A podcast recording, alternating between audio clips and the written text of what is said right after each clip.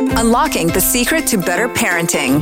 This is Growing Pains on the LITE Breakfast. It's a light breakfast with Asha and Non, and on Growing Pains today we have Philip Chua, head of Instagram's public policy for APAC. Thank you so much for being with us. So happy to be here with you, Asha and Non. Yeah, we're loving it. So, especially about the fact that Instagram's launched a new feature for parents' supervision. So, we want to talk about what this means for both parents and the children. Could you tell us about these new tools and how parents can actually use them? Well, we're very excited to bring this to Malaysia and bring this around the world. It's the parental supervision tools on Instagram has been a new beginning of a long journey that we've always had for online safety. As far as the platform is concerned, Instagram, we are concerned to make sure that everybody feels safe and supported. But we realize there's a responsibility here to support families at home. We hope these parental supervision tools will do that. When parents and teens initiate this experience, a parent would be able to do three things. They will be able to control screen time, the amount of time a child is spending on Instagram. They would also be able to see a weekly report of the new connections the teen is making. Last but not least, they will also get weekly reports of any uncomfortable experience that their teen has reported on the platform. Oh, wow. Oh, That's so, really good. So, that's if the child has reported. So our hope is actually that teen never has to report anything. Right. But I think one of the main principles that we have here is that when a teen reports it, this is probably one of the most pressing or critical moments for a conversation at home, uh, so that a parent will be able to guide their teen through the experience that they've had. In terms of accessibility for the tools, my guess is that this has to work in concert, right? Both parent and kid have to get on this together. So, what if my kid wants to sign up on their own? So, in fact, kids have been signing up on their own. Right. Um, we have been going around the world having consultation sessions with teens,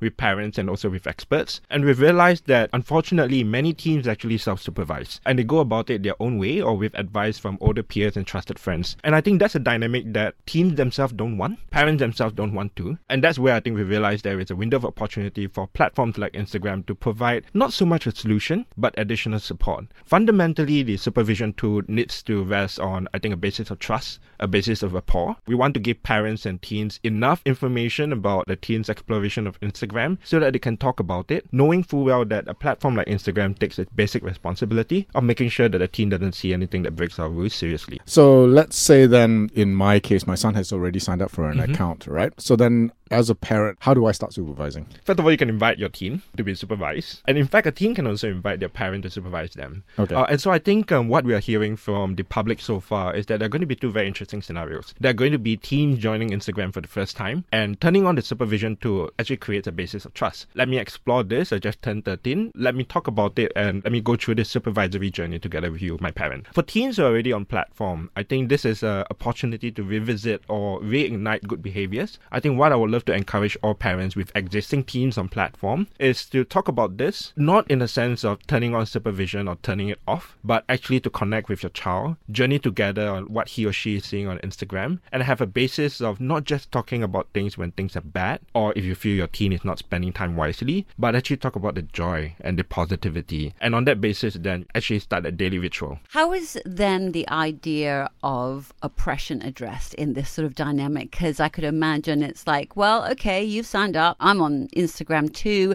I'm inviting you. Kiddo doesn't want it. Kid's never going to reach out to parent going, you know, hey, I want to join your supervision because I feel like it's a spy network. There is going to be that kind of rebuttal, right? So, what's a good way to address that? I think that's why, together with consultations with uh, the community, we've decided to land on supervision, not suppression and not control. Part of this is we were all teenagers once, and we totally know how the dynamic went at home. And I was an angel. You were an angel. Uh-huh. In disguise. you wouldn't need supervision then. I was never Yeah. caught. Well, I think uh, that's the interesting part because teens are bound to make mistakes. They're also bound to, I think, explore wonderful, fantastic things. And I think the balance here that both teen and parent want always is really not just for safety, but also for a guiding towards independence and autonomy. And so when we landed on supervision, I think one of the things we wanted to accommodate was teens' expectations of independence, which is why when we when we've landed with the tools as they are today, we are not doing things like giving parents uh, the ability to see all the messages. We're not giving parents uh, intrusive ways to decide what a teen can or cannot do on platform, but instead we want to let parents hold without smothering the Right. child's presence. And that's why you have high level information about screen time. You have a sense of the connections the teen is making, and you're being called in to intervene when a teen has reported something, as opposed to all the suppression or control measures that generally parents and teens also don't want. For a child, how easy is it for them to report something. In your opinion, like obviously you said that's the most pressing thing a parent should have a conversation with their kid about. But what if they've made that report and a parent hasn't had that conversation? Like, what would you? I think what we have learned over the years is that, well, we have definitely tried to make the whole reporting experience as seamless and easy as possible. It's literally a single click. But I think the disparity today between young people and adults is that young people are extremely digitally savvy, but they're less savvy about real life experiences. And the reality of it is that they could be reporting bullying episode they've had, and they totally know the features that are available on platforms like Instagram to protect themselves with, but they wouldn't necessarily have the emotional intelligence or the maturity to cope with it by themselves. Hmm. And that's where actually the conversation really matters. I like to see this as a two way learning process. We don't expect adults or parents to be able to teach much about an online platform to a young person. A young person actually has plenty to share. But I think a parent has a lot to teach about life and hmm. about dealing with the difficult conversations and the tough situations. And I think that's where there's a basis for a two way learning process. I have a really perhaps silly question, but because the accounts are, in my mind, and correct me if I'm wrong, somewhat connected at this stage. Say, for example, I am underwear shopping for myself, okay?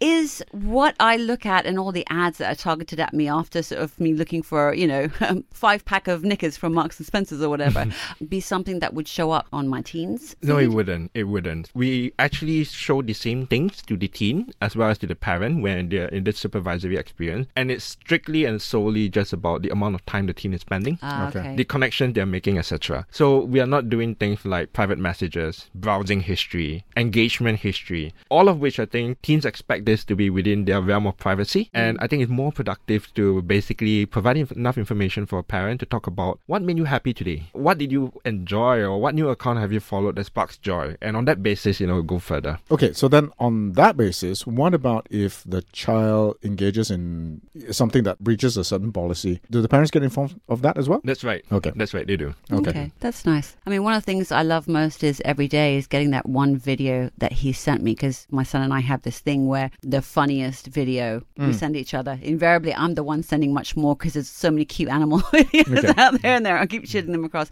but that's actually a very nice, quiet communication thing we send to each other as well. It makes me feel very heartened because I think what we want to really kind of like promote and share with parents all around the world is that your teens are online for good reason. There's culture, there's community, there's entertainment. The last thing we would like to see is an antagonistic dynamic. And it's one that we would like to see together. It would be a journey together, a parent embarking to actually understand what a child is passionate about and guiding a child towards finding his or her true calling in life. I think it's game time. Keeping with the theme, obviously. How good are you with your nursery rhymes and fairy tales? Uh, I'll give it a shot. This is what fairy tale. Okay, Okay. we're going to give you the hashtag and a clue, and you have to give us the fairy tale's name. Okay. Are you ready? Non, do you want to go first? Okay, so first one is hashtag Apple Sleep. Sleeping Beauty. No, actually, What no. is- This is this should be Snow White. Yes! Yeah, yeah, yeah. yes, it's not you got it. Beauty, Snow White. Okay, Snow White. Ding ding! That's one. Okay. Hashtag mattress P. Princess and the Pea. Yes, that was too easy. I thought it was a bed wedding issue, but no. Next one. Hashtag glass slipper. Cinderella. Very, Very good. good. And for the last one, hashtag nose grow. Oh, Pinocchio. Yay! Oh, winner, winner, chicken dinner. Okay, as if that last one wasn't silly enough. uh, we're going to play a round of follow, block, report. Okay.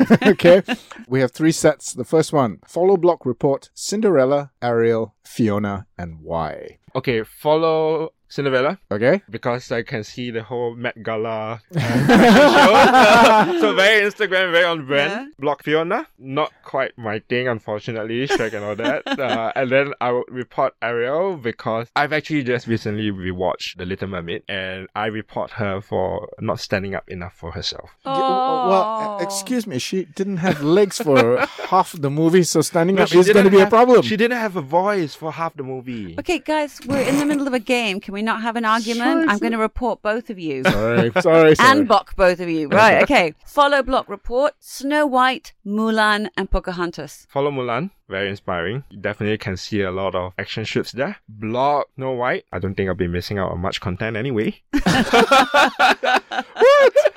Okay. Well, she's and asleep then for un- most of it. isn't it? unfortunately Yep. we bought Pocahontas, but I don't have just have a good reason for that. I mean, just the last one. All love for Pocahontas. Uh, Sure, sure. Colors for the wi- of the wind anytime. Fantastic anthem. Follow block report Jasmine Belle Rapunzel. Follow Belle. Love it. Love the content. Totally up my alley. uh, let's see. With Jasmine, probably report. For Just trolling again. No good reason. abuse No of good flying reason. carpets. no good reason. By the way, folks at home, please don't report for no reason. Yeah. Good Please, disclaimer. please have good reasons for report. Um, this and, means you're um, blocking Rapunzel. Why? I'm blocking Rapunzel because um, Her hair was too long. her hair was too long and uh, she needs to get down from that high height. I don't know. It's a high maintenance. It's a high She's a maintenance. high maintenance girl. All The right, shampoo brilliant. costs alone. My gosh. well, thank you very much for playing. Thank, you, you so much. much. It's been such a blast having you, Philip. And I will uh, send that invite out to my kiddo. I hope both of you find Peace it useful. Oh yeah. Mm, yeah, For sure. sure. Now you can listen to all our Growing Pain sessions again on the LITE Breakfast podcast on the SYOK app. That's S Y O K.